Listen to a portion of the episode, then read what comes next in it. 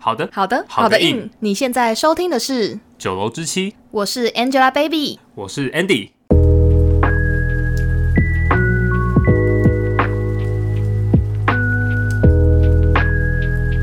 哎、你还记得你第一部上电影院看的电影是什么吗？嗯，我觉得我爸妈一定有带我去看过电影，但是我真的完全没有印象。你呢？因为小时候啊，如果要带小朋友去看电影，应该都是看那些动画电影。嗯，我小时候看的第一部是《神奇宝贝》的洛奇亚爆弹，这你有听过吗？我觉得我可能有看过、欸，那你知道洛奇亚是什么吗？我知道啊，就是那个蓝白的吧，对，一是那个只蓝很大白的的鸟的感觉，很像羊也不会，那真的太大只了。神兽，嗯对，神兽，兽神兽，然后它就是跟三只什么闪闪电鸟、机动鸟跟火焰鸟，就有是他我对们他们的长相都有印象。这一部对小朋友来说，我觉得好像会有点偏深奥。它这一部在讲的是人类对自然的破坏，然后导致大自然的反噬，哦，然这后么深奥、很哦，深奥哦。我跟你讲，神奇宝贝前期的电影都是带有很深的社会意义的那种，像是像是第一集《超梦》，你知道吗？知道第一部电影，是那个超梦跟梦幻的那个吗？对，对对，那一部就是在讲。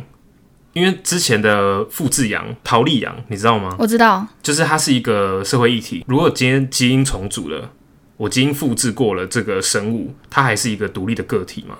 哦，是这样哦。然后超梦就是因为梦幻这个很神秘的一个神奇宝贝的神兽，它用它的基因去复制出来的一个新的神奇宝贝，那个超梦有点算是人工智慧，对不对？不是人工智慧，它是人工的物种，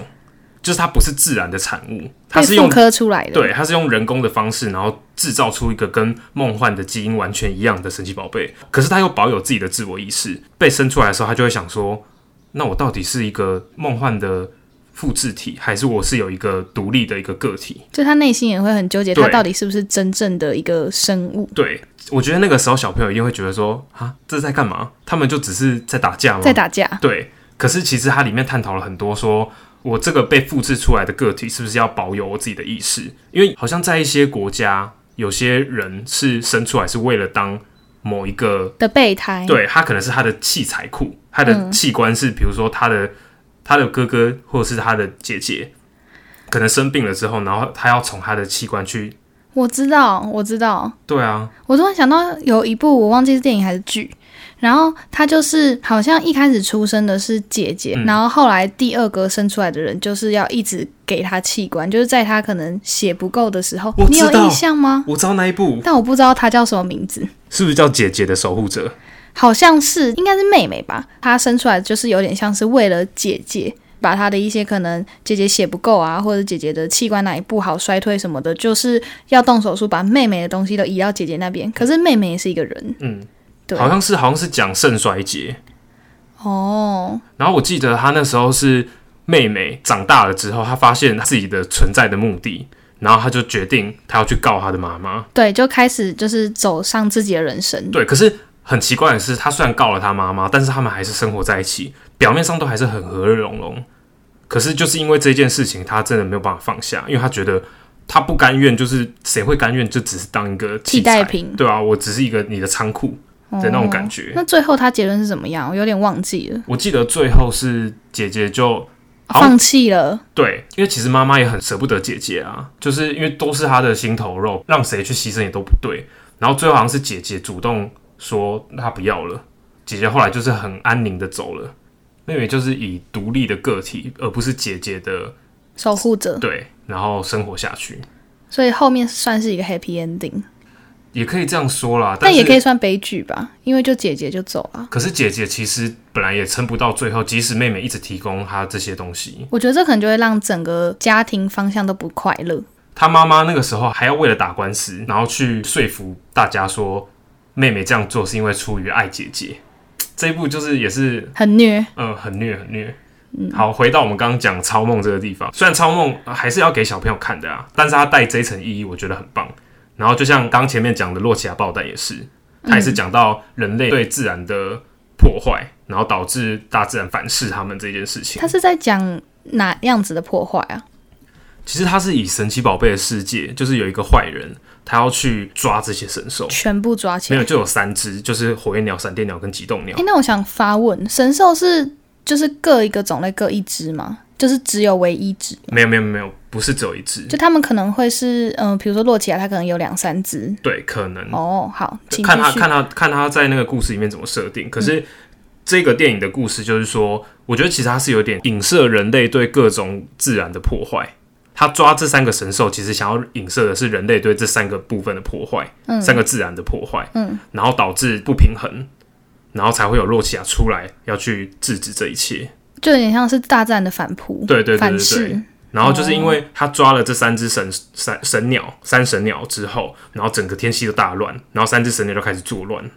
哦，然等后于洛说奇亚是来平衡大家的，等于说他用那个人去抓捕的神兽的寓意来去解释说大家去破坏大自然的这个对行对为，对然后被反噬。嗯。可是小时候我在看的时候，我只是觉得哇，好帅哦，很三帅只神兽，然后还有一只神兽出来制止大家，洛奇亚真的超帅真哎我的真的超很帅，爱而且的。超大只。对我觉得神兽就是要大只，小只的就是没有霸气的感觉。但不过我觉得其实每一部电影它都是有它一定的寓意存在。那你会觉得去电影院看动画电影很浪费钱吗？你说像是神奇宝贝这种吗？因为我妈或者是我爸，他们就会觉得啊，就只是带小朋友去看了，很浪费钱。我跟你讲，我近几年的电影全部都是动画片。你看了什么？我看了《刀剑神域》，看了《咒术回战》，看了《鬼灭之刃》，哦，还有《铃芽之旅》，推荐大铃芽之旅不家。可是它评价不是很两极吗？就是褒贬不一。可是我看的都是正品比较多诶，那他是在讲什么故事？这次比较特别，嗯，因为它其实 大家都说新海诚的电影就是《你的名字》嗯天气之子》跟《铃芽之旅》，嗯就是灾难三部曲。好是哦。对啊，一你个的是名字是灾难吗？陨石，哦，然后天气，嗯。然后这次是地震。可是大家不是对新海诚诟病的地方，就是觉得它画面非常美，可是剧情算空洞。对，其实它的剧情算比较没有这么可能各种故事线啊，就是可能一个故事贯穿到底，然后一定会有标配的一男一女。那你觉得这一部是在传达什么意思？这部它是有结合三一一，就海是啸日本海啸、地震什么的，嗯，然后去影射说，我觉得这一部好看的地方是，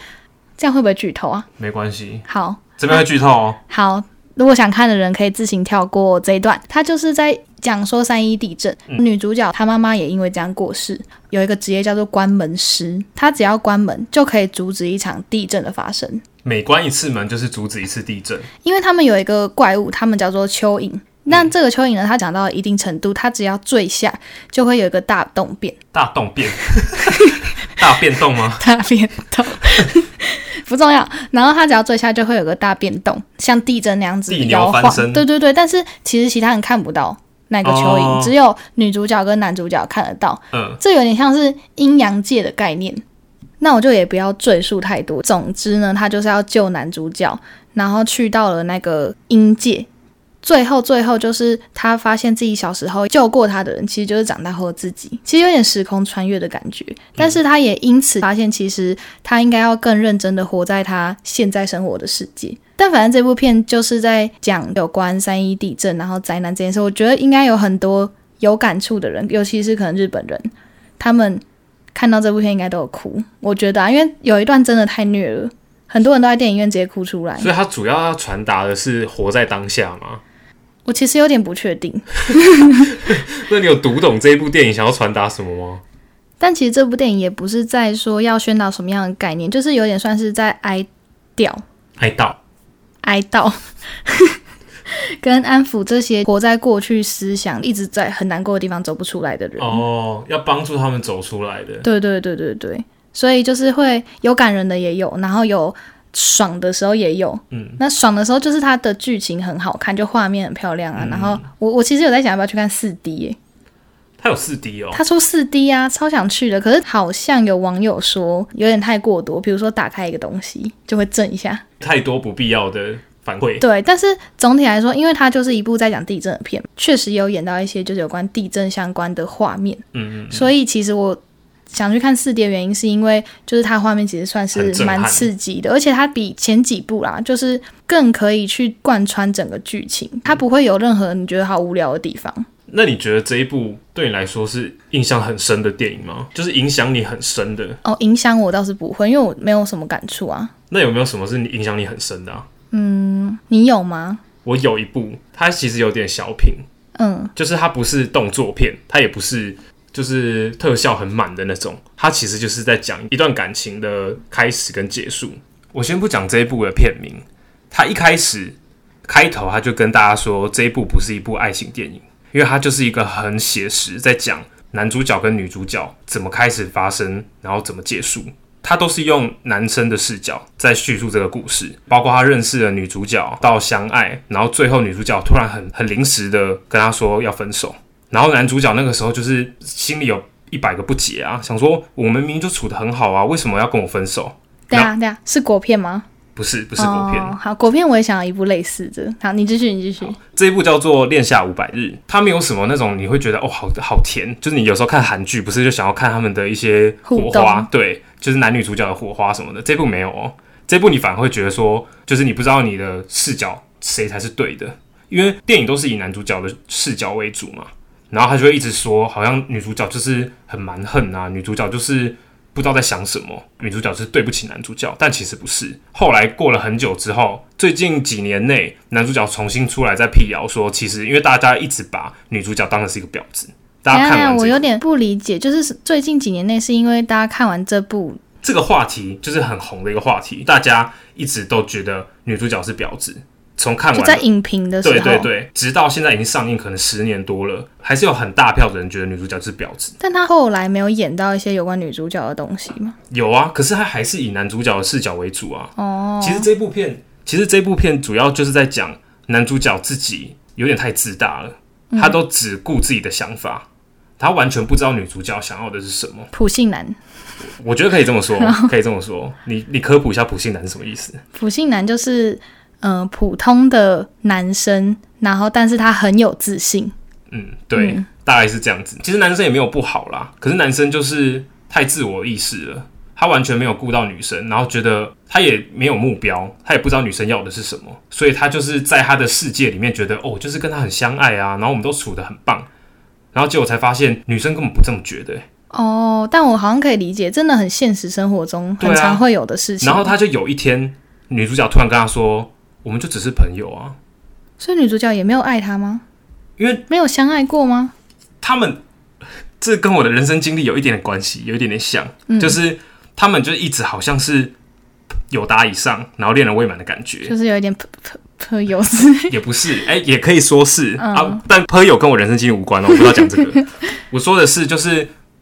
他们一直维持就是情侣的生活，可是。双方都不想说破，说哦，我就是跟你在一起，你就是我的男朋友，你就是我的女朋友。哦。但现在确实真的很多成年人的爱情都是这样、，啊对，所以就是很写实的，你不知道说。我最后跟你说，我们就是朋友而已啊！可是你又跟我做这么多情侣才会做的事情，就以为就是男女朋对友啊！我们之前不是相处的很快乐吗？你怎么现在就说要要结束了？后来才知道说啊，原来是男主角根本就没有搞清楚女生想要什么。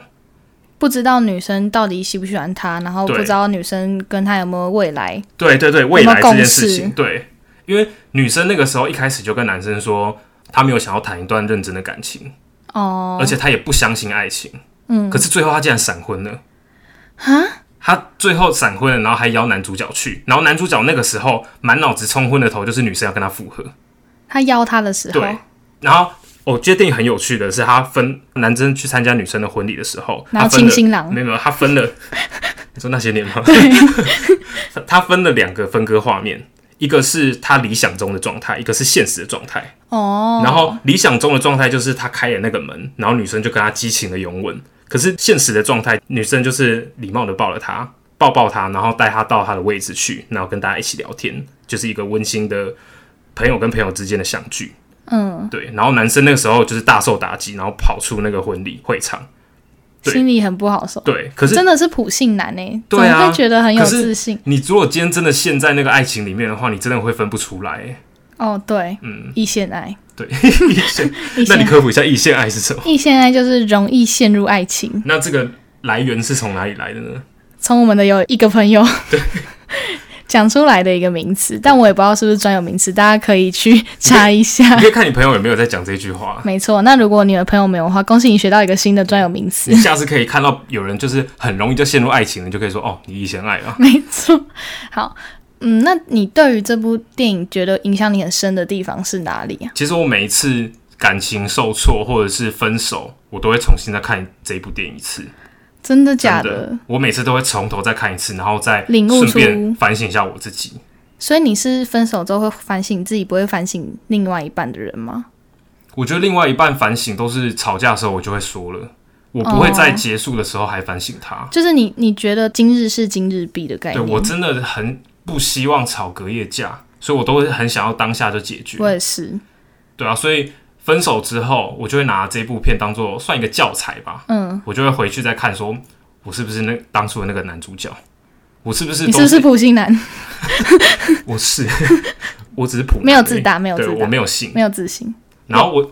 有自信但没有自大。好好好，反正我就是觉得这部片影响我很深的，就是他的感情观。但我觉得会一段恋情结束之后，然后去反思自己到底有没有哪里有问题，是就很成熟的想法、欸。哎、就你才会进步啊！对啊，跟我在一起。不要。 那你呢？你说印象很深的电影，对啊我我觉得我先讲一下，就是我觉得很喜欢的片的路线，比较偏向是那种励志型，嗯，就是可能从一些呃挫折，但他也不会就是被挫折打败，你都从一个吓人，然后变成火影的那种故事， 嗯， 不太酸，他也很励志哎、是很励志没错，可是他有点太冗长了。哦对啊他可以用一部电影来解决的话，我可能会不可很有能，不兴可趣能。好。我们先撇除动漫不说，不知道你有没有听过一部电影，我就直接讲电影名称，叫做《叫我第一名》。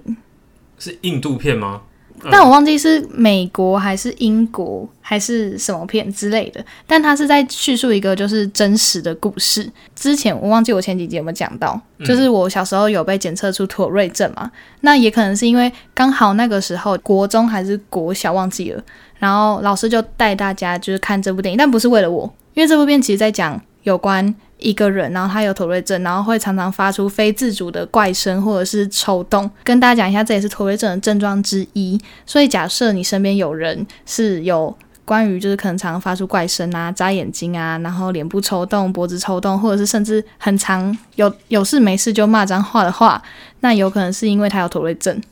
然后你知道早期就是在这些病症可能没有被大家所知道的时候，就普不普及的时候，对他就会觉得这些是不是怪怪的，即便是他的可能父母啊、老师也觉得他有问题，哦，就是大家不了解这个疾病的时候，大家会觉得是不是你父母没教好？对，而且然后父母有时候可能年代很久远之前，会比较观念比较传统的时候，然后就会觉得，哎、他到底是有什么问题？我明明就没问题啊，那为什么我的小孩就是变成是这样？那他最后是怎么克服的、啊？因为大家都不接纳他嘛，然后他们学校刚好这个校长他人超好的，他知道了这个小孩有这样的症状，他就在全校的面前哦，让这个小孩说明他自己发出怪声音的原因，然后希望大家可以用平常心的态度对待他。在这一场的就是全校面前的演讲之后，大家也开始接纳他，然后给他鼓励，然后让他就是在这个环境下得以生存下去。不过老实说，就是应该遇到这件事情的人很多，遇到这样子的贵人的人很少。那你当初就是发现你有妥瑞氏症的时候，你也是会有被排挤的情况吗？我没有因为妥瑞氏症被排挤过，但是我有被排挤过。谁在问你这个？反正也就因为这小时候这个校长给他的启发，让他想要成为一个可以帮助别人的人，所以他想要去当老师。然后他后来也顺理成章的成为老师，虽然他还是有一些这些症状，然后小朋友也还是会嘲笑他，不过他会用他的方式，然后让小朋友知道这件事情。其实没有什么，对，其实就是今天不会有人因为你可能有一些生理缺陷，或者是有一些病症，就去不认同你。可是如果你连自己都不认同自己的话，那就是我自己是觉得就比较没有自信，就也不太好。我觉得认同自己这件事情很重要啦。嗯你如果今天都不喜欢你自己了，你要怎么去奢求别人也喜欢你？嗯，算是要告诉自己要好好爱自己啊，然后因为好好爱自己，然后别人才会爱你。对，这很重要。因为我们现在在讲电影嘛，嗯你有没有印象有什么就是有关可能很经典的台词啊，或画面，或者是甚至这种就是想要传达的一些重大理念呢？我以前看过一部电影，它其实是一个短片的小品影集，你很喜欢小品的影集耶，我觉得小品的比较可以带出我们比较贴近我们真实世界的故事啦。是第四集那个小品。 那不像我生平的故事。好，请说。这一部其实它有点像剧啦，可是它又是有点微电影的感觉。这一部叫做《摩登情爱》，你有听过吗？我没有听过。其实它乍听之下好像是那种很都市社会的那种浪漫喜剧爱情，伦敦什么的那种对，但其实不是。这一部讲很深刻的社会，议题，对社会议又是题社会议题。又是我真的很喜欢这种写实的。你喜欢这种社会议题，我喜欢那种就激励人心的。对，它是取材自《纽约时报》的一个当代爱情专栏的故事，然后它把它浓缩成八个大概半个小时的一个短片影集。哦，就是可能呃，每一个爱情故事都是一帕一帕一帕。对，每一个在那个专栏上面的故事，然后它把它翻拍成电影、影集这样。那其中一帕你有没有最印象深刻？有可以叙述一下。第三集大家都知道安海瑟薇是谁吧？嗯嗯，嗯，我知道，这我知道。 很漂亮，然后很会演戏。她饰演一个十五岁就患有躁郁症的一个女生。她在躁郁症没有发作的时候，她就是一个很大方，然后举止都是很受人注目的一个漂亮的女生光鲜亮丽的对人光鲜亮丽的女生。然后工作上也非常的厉害。可是她发病的时候，她就好像完全变了一个人，她就只能躺在家里，然后什么事都不能做。那他有就是咨询别人吗？这个之后会讲，哦我还没讲 好到，对不先起不要急。我破梗了对。反正就是，呃，故事前面就是讲说，哦，她就是一个工作的女强人啊，然后表现各方面都非常的厉害。然后她也是一个会在超市，就是看到喜欢的男生，她就主动出手，主动去跟他调情，然后搭讪他。有一次搭讪一个男生，然后他们真的成功的约出去了，就是约下一吃次饭吃饭的时候，然后结果下一次吃饭的那个时候刚好就是她发病的时候对她发病的时候，她只能躺在家里，她什么事情都不想做，她真的就是躺在家里，然后暴哭，然后觉得自己一无是处。嗯，那怎么办？然后男生就来敲门啊，他知道他家住哪？对他们有约嘛，嗯男生就来敲门啊，或者是打电话，然后都不接，因为他真的没有办法出去面对别人。然后男生就觉得，哦，你是不是在放养我？你是不是其实根本不喜欢我，只是想要玩玩我而已？嗯，男生就走掉了，然后他更觉得他自己就是一个没什么废物用处对他没有办法面对人。这就样是超伤的耶。对啊，可是这不是他的错啊，他病什么时候发谁会知道？嗯，可是他发病的时候也没有办法去工可作是，而且也没有人可以理解他，对他又不敢说，因为他怕说了，就是我好别像人在更跟讨厌他或讨拍。对，我觉得我好像在跟两个不一样的人交往。嗯嗯我为什么不找一个正常的人？哦，，嗯对他就是也没有一个真正的朋友，也没有办法谈真正的感情。他觉得没有人可以接纳他这一面，然后直到他遇到一个贵人，就是他的上司，嗯，很了解他到底发生了什么事情。上司应该也不是说也有了解，就是他看出来他不对劲了。哦，愿意帮助他。对他不觉得他是一个这么不负责任的人，嗯嗯，所以他就是主动你去说，在工作上不负责任吗？因为他就是直接罢工不做啦，哦，你说在他那个躁郁症的时候，，对，所以公司 fire 他就是这个原因。可是他上司就觉得事情一定不是只有这样。他了解他，他知道对他是什么样的人。对，他就在他离职的时候去找他吃个饭，刚好女主角那个时候还是在躁郁症的时候，嗯，然后他就跟他吃饭的时候，他就是聊一聊聊一聊，觉得他有被打开心房了。可是他躁郁症不是不想出门吗？怎么会突然就是跟那个上司在吃饭？就是中间经过了很多协调啊，上司一直主动示出善意什善么意的，让他觉得他可以试试看。对他觉得可能就好放手一搏吧，我就让让让你知他道知我到道底发生什么事情。哦对，他就找他去吃饭，然后就讲了，女女主角就爆哭说，她从来没有想到有一天她会跟别人说，她没有想到有人可以接纳她，就是她觉得在那个当下，她才把她内心的所有东西都宣泄出来，有一个真的懂她的人。我觉得这个故事就是要讲说，你面对这个躁郁症或是各种心理疾病上面，你要用什么心态来面对，找一个信任的人，让他知道你的状况，不要自己扛着这一切。我觉得这就跟现实生活一样，遇到一个懂你的人很重要。嗯，那除了这种，因为你比较都是在讲爱情观的，嗯，但总是还是有看过一一些其他类型的电影吧？有没有其他你觉得很是名场面的内容呢？你有没有看过《黑暗骑士》？ 《黑暗荣耀》有我说的是《黑暗骑士》，是蝙蝠侠吗？对，有听过，但是我忘记我看了，因为蝙蝙蝙是什么？ 蝙蝠侠不是有很多部曲吗？对但我不知道我看过的蝙蝠侠是哪一部。我现在要讲的《黑暗骑士》是有小丑的那一部，希斯莱杰，就是一个过世的影星。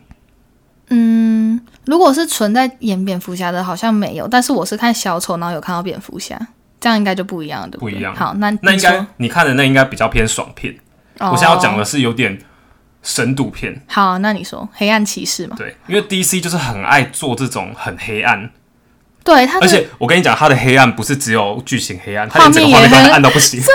我就是要跟你讲画面很黑暗这件事可是我就情是。好吃这一套哦，我就是很讨厌 漫威那种哦，好明亮，然后好欢乐，大家就是一起去打架，然后再胜利回来，就很像 Jump 那样。哎、我是漫威派的热血哎、我是 DC 派的。好，所以先让我讲完好黑暗好骑士。 黑暗骑士之所以我会把它捧得这么高，就是因为它除了就是动作特效很厉害以外，它厉害的就是它，它嗯讲人性的纠结，就是小丑出现就是为了要扭曲大家的。价值想观法、嗯对，因为大家在面对生死，就是这种很急迫的选择下，大家会选择保全自自己，私对自私。然后它里面就有很多个选择，蝙蝠侠就是一个权威的象征，嗯，他就是要告诉这些犯罪者有他在，没有你没有作乱的空间。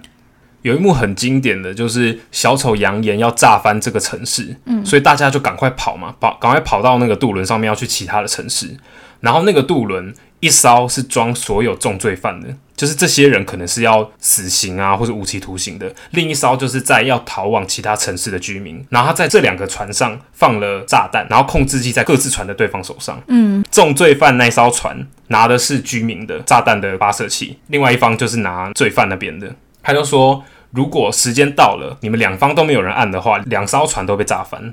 但是你如果在时间内谁先按，谁就可以活下来，另外一艘就会死掉。嗯，然后大家当然是想说，你就是重罪犯啊，你本来就要死了啊，为什么是我们这些居民要赔罪？居民就会觉得说，你们重罪犯就是因为作恶多端，狗改不了吃屎，哦，所以他觉得你们一定会先按，你们先按下去的话，我们这边就一定会死嘛，所以我就要赶快按。嗯嗯嗯，所以，然后这就在讲人性啊，因为谁都不应该因为这样被就被牺牲了。即使他今天是犯错的人，他应该在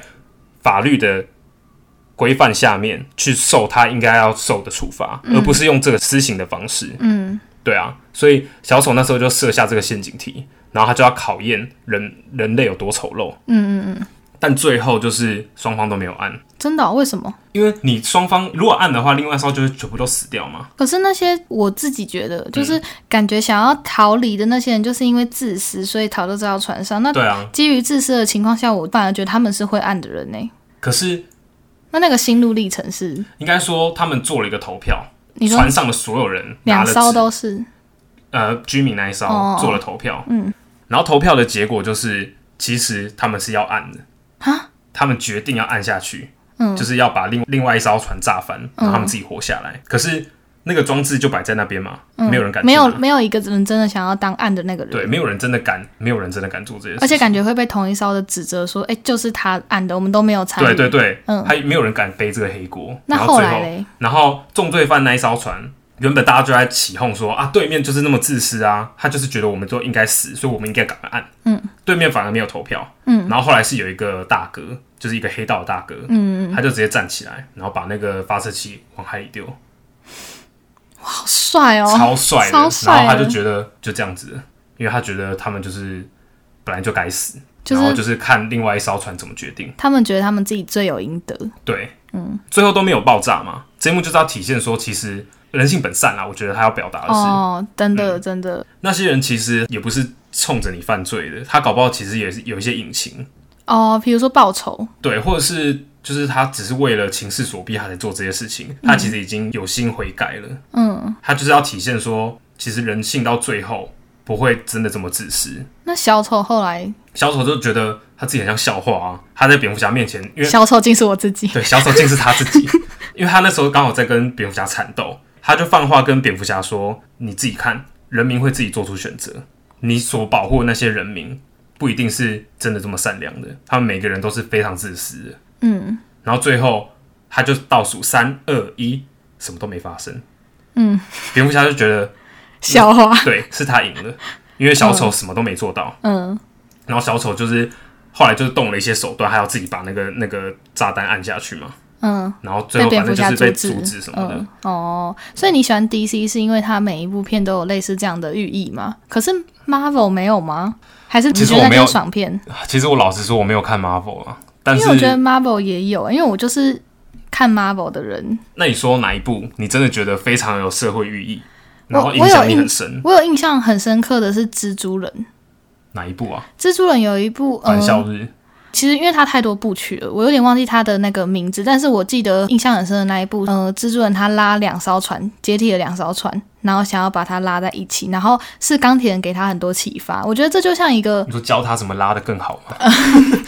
给他一些概念，因为蜘蛛人就是一直以来都是一些小孩子，嗯，说他去教试他验怎么健身，就是你让你有这个力气可以去拉好这个船。不是， 反正呢，蜘蛛人就是他以前就是一个很幼稚的人，嗯不管是哪一个时期，都是小就小朋友嘛，高中就有点幼稚，哪是高中啊，高中啊，哎、那大学了吗？大学了啦。好，反正呢，不管是高中还是大学，就是小朋友嘛，就不是一个成熟人。然后钢铁人就是扮演着一个就是呃严父的角色啦，我觉得，然嗯导后师，去导师，对，有点算是他的心灵导师，然后去指点他。我觉得，我觉得漫威其实有蛮多这种，就是会有那种指导的角色，然后跟真的有人有去学习到一些有点心灵的层面。奇异博士其实也是啊，等一下，我们先回到刚蜘蛛人，他其实他到底学到了什么心灵层面的东西啊？长大了， 他怎么让他长大的？请问钢铁人怎么教蜘蛛人长大？他告诉他一些概念跟想法、啊但具具体来说，你要我现在回答，我回答不出来。 那就是他没有带给你任何改变，他就是爽片嘛，你就承认啊。但复仇者联盟是真的是爽片，哎，可是我反而觉得，虽然我没看，萨诺斯不是就在讲他人为类了歼灭吗？对啊，他为了平衡大自然，你说我们上一集讨论到的内容对啊吗？是吗？ 我其实不太清楚哎、你到底，你今可天是没反有正帮漫威加分呢、 欸好，没关系，反正我也看很少，你不是看很多漫威吗？我都看复仇者联盟多。但是如果是以漫威的个别角色的话，我其实没有在看特别谁的剧。好，那你讲你刚刚奇异博士到底也带给你了什么启发？好了，没有，就跟你说，奇异博士跟蜘蛛人什么的这种，就比较偏向是他们有一个人生导师，嗯，然后这个人生导师传给他们一些就是逻辑概念，比如说奇异博士，他以前是一个很自以为是的医生，嗯，对，然后呢，在他有一次，你看过吗？没有，有一次出了车祸，然后得到了很严重的病，然后他为了想要治好自己，暂停。怎请问样？他到底中为什么出车祸会得病啊？反正就是因不为就受伤 了？受了很严重的伤，哦好不好受了？很严重的伤，受了很严重的伤，然后他就为了治疗，然后去追寻到了一个有点算是秘境，嗯，算是某一个教会嘛，这游戏里面教会，你只要走进去，你的血量就会恢复的那种地方。反正就是他到了一个秘境，然后那个秘境是有点法术的那种概念，妙木山，妙木山是吗？是吗？我不知道，好，继续讲。我好烂哦。 然后他就是遇到了一个人，然后去跟他说要怎么学法术，然后他就是很自以为是，又很不相信这些东西，然后就有点羞辱他们，就被赶出去。然后后来他是心里可能有一些沉淀之后，然后又再去找了那个人我。觉得你不能再用什么心理有一些沉淀，或是什么导师给我什么心理意见呢、你要讲他到底得知了什么，他到底学会了什么。学会法术， 好，继续吧。哈，我很不会讲哎、要不要删掉？ 不要哎、好，不管，反正 Marvel 跟 DC 就是差不多这样啦。看大家是喜欢 Marvel 还是 DC，我不想讲了。那你觉得，如果今天用电影解说，比如说他来解说 Marvel 这些电影的话，会让你更想看吗？会让你觉得，哎、他其实真的有把我想要讲的带出来吗？可是我觉得电影解说其实不是让你看说就是它的理念，比较偏向是让你快速了解剧情。比如说大帅跟小美、小漂亮、大漂亮。大壮，可是他这样讲完，你就不会去看那部片啊啦、可是我会因为好奇它中间的转折或者是一些剧情画面而想要去看诶、欸可是我今天看一部电影，我不就是要从头到尾我了解它的来龙去脉吗？你今天如果电影解说已经讲了，即使他讲的可能不是正确的，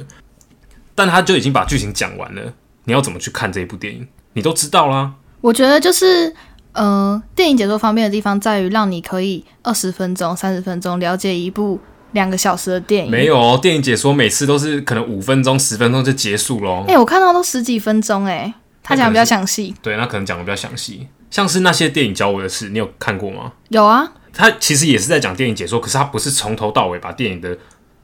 开始到结束都讲一遍。嗯，他是讲这个角色的心境，还有为什么我要这样设定剧情。哦，我觉得这是就样有意义。可是你那些就大陆那些干片啊， 对啊，我都看大陆抖音的。大陆那些电影解说，有些真的讲的很表面，嗯，就是你完全就是剧情啊，电影想要表达的东西，他根本没有讲出来啊。你去看电影是想要理解电影表达的东西，而不是把他的台词全部念给你听啊。哎、但我发现我去看电影，好像真的就是很不会去猜他背后想要表达的事情、哎，比如说超梦跟 陆琪，难怪你会看漫漫威， 开玩笑的啊、开玩笑，漫威还是有深度的踏哦。伐他，快点踏伐 他。好啊，那你觉得像国片来说好了，你觉得国片会不会偏没有深度啊？我觉得其实有、哎贺岁片、贺岁片其实都偏好笑，但然后我就喜欢看这种搞笑的啊。可是你不会想要在好笑之中也带一点点知识，就带一点点可以改变你的想法的电影吗？我觉得他们在制作国片的时候一定都有这些想法，可是我可能不理解吧。为但什但我么？的不理解不是说我不认同，就是我真的没有想到，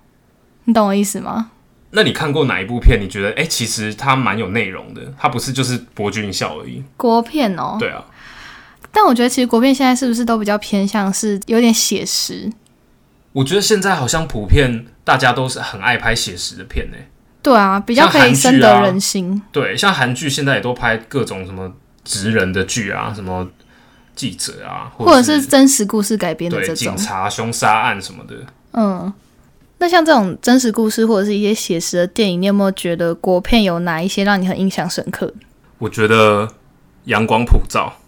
那又是什么？》 你没看过，许光汉呢、许光汉我就看过《想见你》，哎，是新的吗？想见你一点都不写实啊！ 《想见你》谁平常没事可以这样穿越的？哎，但我真的，我突然聊完这集，发现我真的就是爽片 派。你真的是哎、那个我有看 Marvel，对啊，哎开玩笑的。 我觉得 Marvel 跟 DC 真的是两个不相容的人呢、欸嗯我没有看到横跨两派的人啊，如果有的话，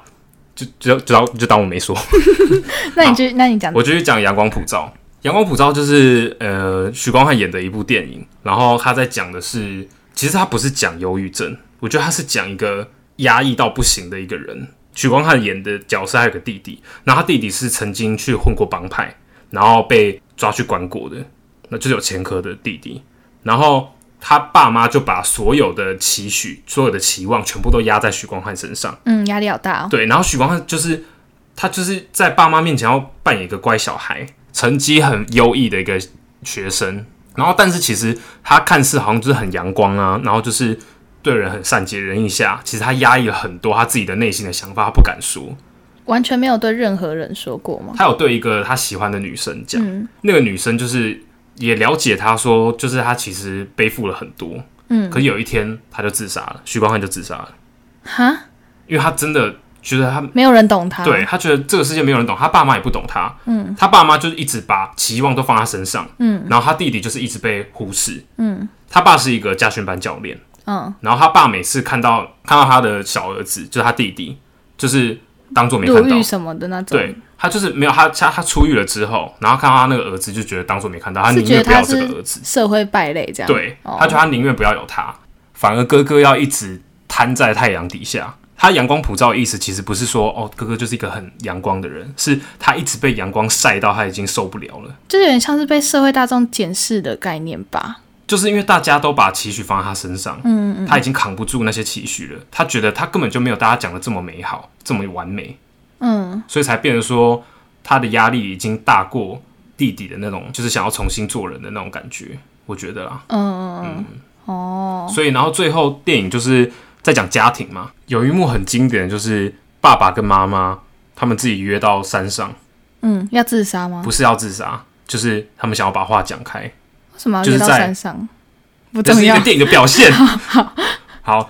他们约好要把事情讲开，不想要让这个家庭就是这样崩解掉了，嗯，所以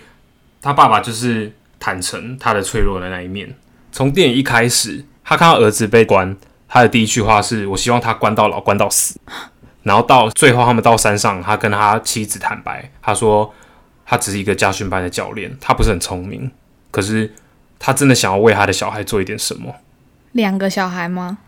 就是一个已经自杀了啊、哦他在讲那个更生人，嗯嗯就是他的小儿子的故事。嗯，他就说他真的不知道怎么办，可是他真的想要为他们出一份力，